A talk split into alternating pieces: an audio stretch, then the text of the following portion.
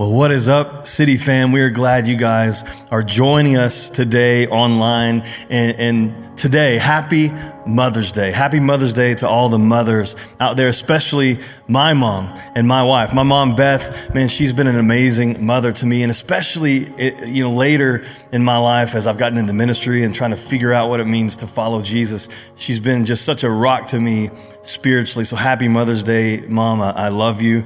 And to my wife, Jennifer, I could not have asked for a better mother for my kids. Uh, she's simply amazing. And yes, my mother raised me, but I've been with Jennifer for like 26 of my almost, or I guess 40 plus years now. And so she's basically helped raise me as well and still raising me if you were to ask her, I'm sure.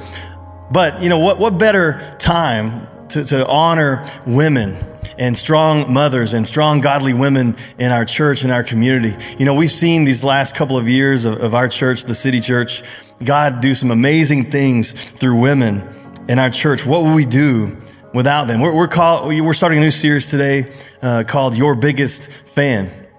And in this series, we're going to talk about and highlight uh, four women in our church that have stepped up and answered God's call on their lives. And He's used them in incredible ways in the kingdom of God. And, uh, you know, I, I want to start today as we start this series in Ephesians chapter 4. This is Paul's letter to the church in Ephesus. He says, Now these are the gifts Christ gave to the church uh, the apostles, the prophets, the evangelists, and the pastors and teachers. Now, these are the guys that get all the glory, right? They're, they're on the stage, they're in the limelight. They're the ones that are, you know, you might see on TV or clips on Instagram. They're quoted over and over. But, but listen, we, we are here for a specific purpose. In verse 12, you can read, their responsibility is to equip God's people to do his work and build up the church, the body of Christ. So we are here to build you up, to equip you to do the work of the ministry, men and women alike. You guys are the real heroes. You guys are the ones on the front lines, the boots on the ground. And we want to use this series to highlight you. You are the real heroes. We are your biggest fans. And we hope this series encourages you to, to know as you hear the stories of these incredible women in our church and the stories of women throughout church history. We hope that this series is an encouragement to you to know that God can use you. It doesn't matter what your background is. It doesn't matter what your financial status is, how long you've been a Christian, how smart you are. It doesn't matter your gender, male or female. God can and will use you for his purposes in his kingdom to do amazing things for Him. So, as we get started, you know, not only in our church, but throughout Scripture, you can see it over and over and over again. God chooses at pivotal moments in history to call and use and elevate women to do amazing things for the kingdom. The writers of the Gospels documented Jesus over and over again, investing in women, his interactions with them. Uh, the woman at the well, the woman with the issue of blood, Mary and Martha, and on and on and on. Then you look at Paul, the champion of the, the New Testament church, says this in Galatians 3. He says, There is no male and female, right? He's constantly elevating and mentioning women and their roles in the early church. We're going to talk about some of that in this series. Then Ephesians 5, he says this husbands and wives should submit to each other. And then finally in Matthew, you have the genealogy of Jesus written out, right? The, the, the, genealogy of Jesus, which normally would only contain the names of men, there are five different women listed in his lineage.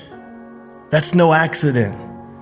And so in this series, we're going to highlight some of these and celebrate women in our church and throughout church history who God is, is using to do amazing things. And the first one we're going to talk about is Ruth. Ruth. Now, in the Old Testament, between the book of Judges and First Samuel, there's a little book, just four chapters, about Ruth, and it's named after her. Now, just to kind of catch you up where we are in history here, uh, there, there was a great famine in Israel during this time. And people kind of had to scatter. They, they relocated to find food. And there was a man from Bethlehem who had a, a wife named Naomi, and they had two sons. They had to flee to Moab to find food. They end up staying there. Well, the, the father dies, and now Naomi is left with her two sons who eventually marry some women from Moab, some Moabite, Moabite women, and their names are Orpah and Ruth. Now, Orpah looks a lot like Oprah, and I'm probably lucky I didn't say Oprah, but it's not Oprah. It's Orpah and Ruth. They, they marry uh, Naomi's sons. Well, eventually the sons also pass away. So Naomi is left with her two uh, foreign daughters in law, Orpah and Ruth. Eventually, Naomi hears that the Lord is helping the, the people of Israel back home. It's time to move back home, right? To go back to Bethlehem. And so she tells her daughters in law to stay in Moab and go back to their families. And eventually, Orpah does go back to, to her mother's home, but Ruth refuses. She refuses to leave Naomi. And we read in Ruth chapter 1, verse 16, we read this But Ruth replied, Don't ask me to leave you and turn back. Wherever you go, I will go. Wherever you live, I will live. Your people will be my people, and your God will be my God. Wherever you die, I will die, and there I will be buried. May the Lord punish me severely if I allow anything but death to separate us.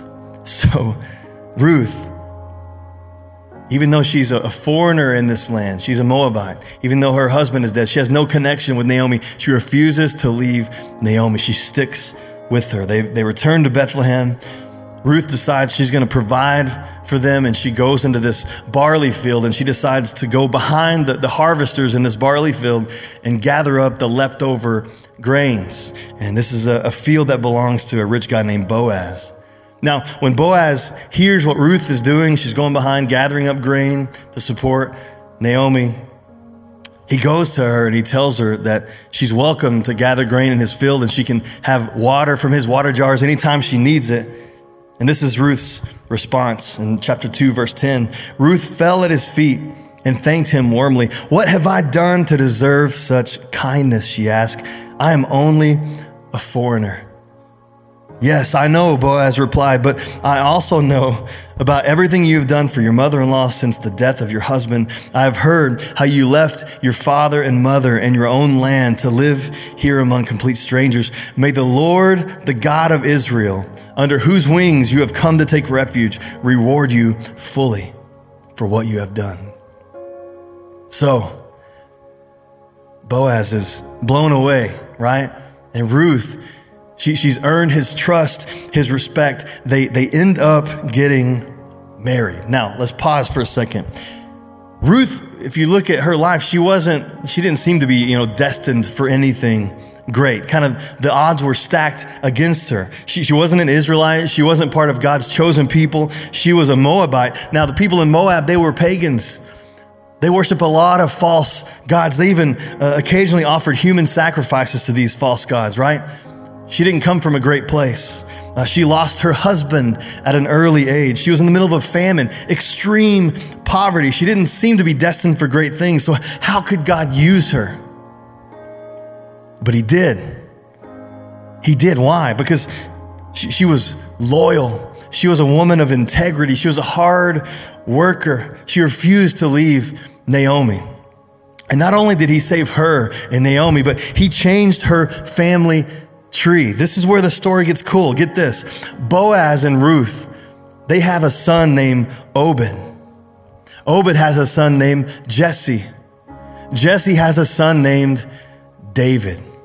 Yes, yes, that David, the David that killed Goliath, King David. Ruth from Moab ends up being David's great grandmother, which, by the way, puts her in the direct lineage of Jesus himself. She is listed as one of the five women in Jesus' genealogy. She is his great, great, great times 29 grandmother. How amazing is that? God used her. And I'm telling you right now, if God can use Ruth, he can use me and He can use you. I want to introduce you to Kayla. Uh, Kayla's been with us for a while now. She's uh, an incredible single mom here in our church. And I want her to share her story with you just about God's faithfulness and what it means to be obedient to what He's leading you to do, even when it's difficult. So, check this out.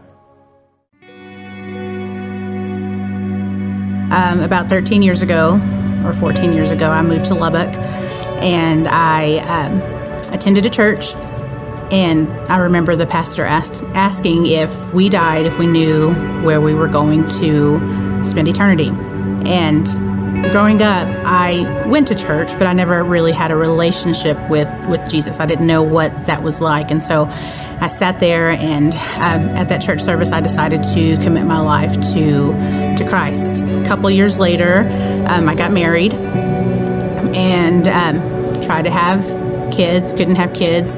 Um, so then my relationship with God started to change a little bit. You know, started questioning some things. Um, couple years later, uh, we were attending the same church, and they had talked about what God says our role is as far as you know adoption.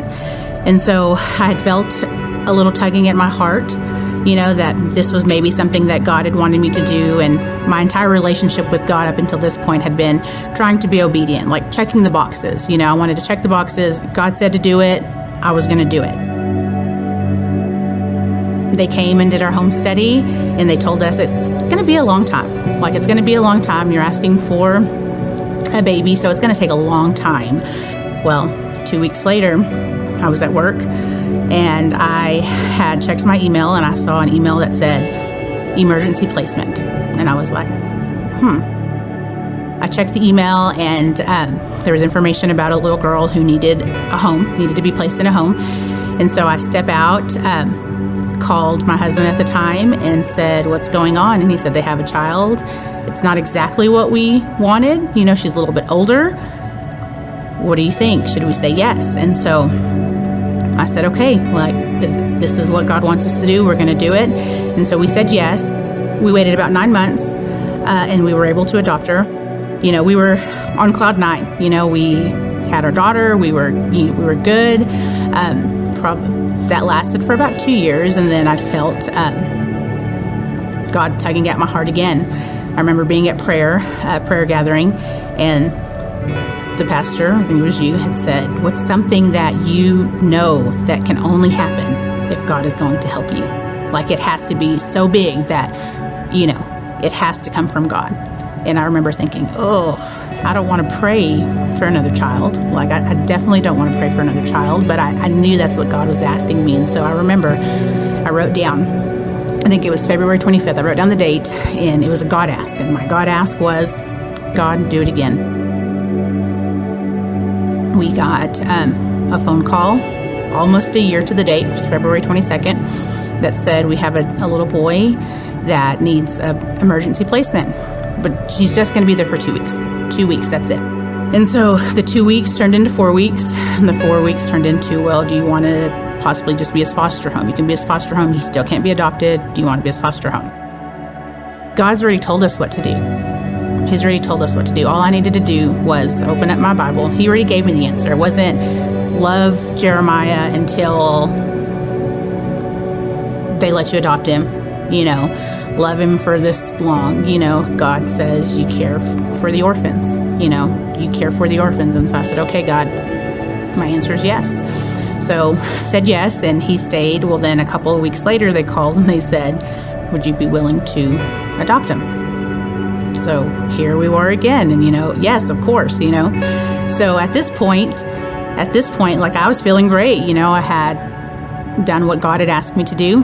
I had my two kids. I felt like my marriage was great. And then about a year later, after we adopted our son, my husband at the time came home and out of the blue told me he wanted a divorce. And here we go. Like, I thought, I remember thinking, this can't be happening. Like, I've done everything. I've done everything that you've asked me to do, God. Everything. How can this happen to me? I was sh- for sure because I had done everything that God had asked me to do. I was for sure that God was going to restore my marriage. I thought he didn't give me these two children the way he did. You know, he didn't he didn't do that for my marriage to end in divorce. It, it didn't make any sense, you know. But it took me a long time and I still struggle. You know, it's been over two years and it I still struggle that he, he didn't restore my marriage. But there's been so many things in that time that he has done.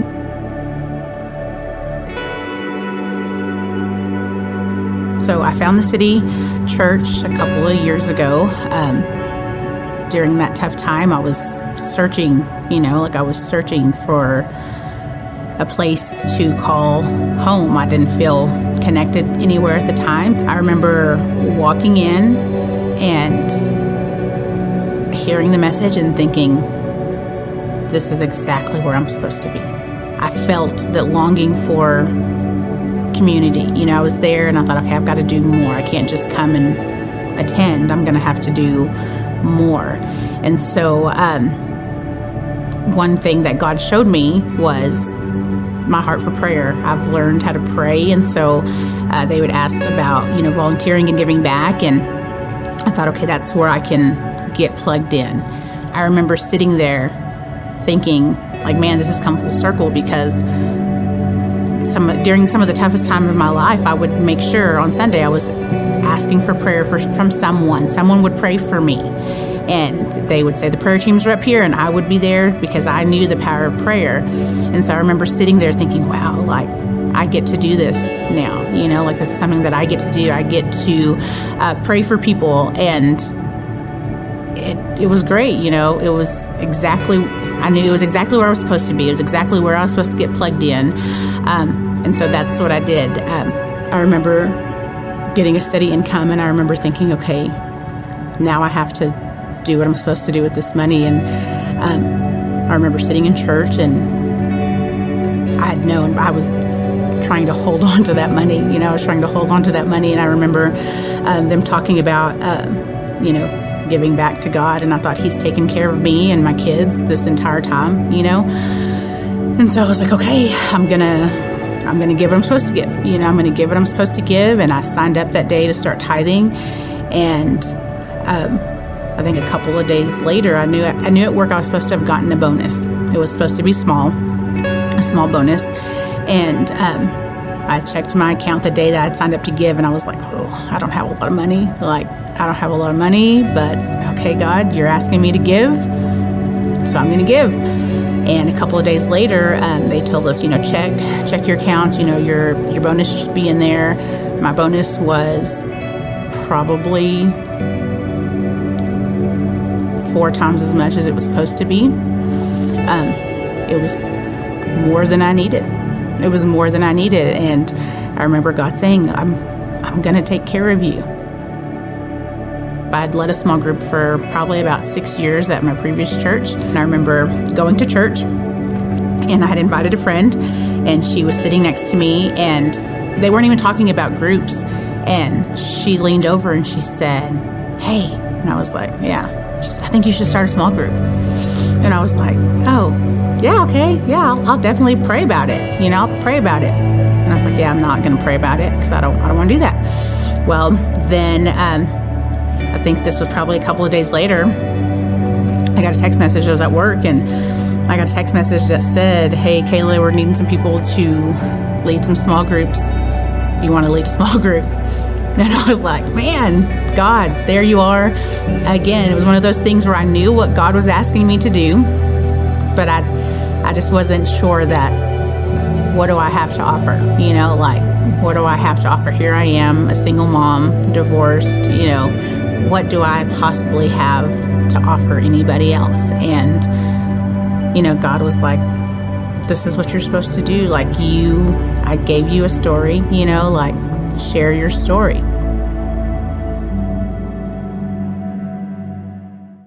Wow. What an amazing story. Thank you, Kayla, for sharing your story with us. And thank you for everything you've done for, for our church, for the people in your life, for those two beautiful kids of yours. You know, l- listening to her story, I can't help but think of another woman in Scripture that God used to do amazing things, and that's Mary, the mother of Jesus. She didn't seem to be anything special. She didn't seem to be destined for greatness, right? She didn't stand out, but God chose her for an important mission. And the costs were high. It was going to be very difficult. It was going to just upend her whole life. She was going to probably lose friends. She lost her reputation. She was this young girl, unmarried, who's going to end up pregnant. She was willing. She was available. And she, she tells God, Let it be with me as you have said. Here I am. Use me. I'm here. I'm willing. I'm available. Are you willing to be used by God? Are you willing to make yourself available to Him for whatever He's asking you to do? In fact, that's our, our big idea today. I want to leave you with it's this. If you want to be used by God, be available. Be available. Say, Yes, God, here I am. Use me. Whatever it is, here I am. I'm available to you. And you might have the, the same kind of reaction that, that you heard Kayla talk about, like, man, who, who am I that God will want to use me? But listen, you would be amazed at what God can do with a willing vessel, somebody that's just willing to be used. There's no limits to what He can do in and through you. But you have to be available. We're about to sing. We're going to teach you guys a new song. It's, it's called Available. And it kind of goes really well with this series. And the, the lyrics, right off the bat, I want to share these with you. The lyrics to the very first of the song is Narrow as the road may seem, I'll follow where your spirit leads. Broken as my life may be, I will give you every piece. I hear your call, and I say, Yes, Lord, I am available. So as we sing, I want to encourage you, make that your heart's cry. Let make that your prayer to God. God, here I am. Use my broken pieces. I'm here. I'm willing. I'm available. I want to be used by you. Would you pray with me? God, that's our prayer. We don't want to go through life just coasting. we want to be called to something. We want to be used. And so maybe if it wasn't before, God, right now in this moment, our hearts posture before you is just openness and availability and, and God asking you, use us. Use us. We may not have the right background. We may not have the right history. We may not know enough scripture, but God, we're your children. We're your followers. And we say, we want to be used by you. Use us like you did Ruth, like you're using Kayla. We don't want to sit on the sidelines. We want to be used by you. We love you so much. Thank you for choosing to use ordinary people like me and like us. We love you so much in your name. Amen.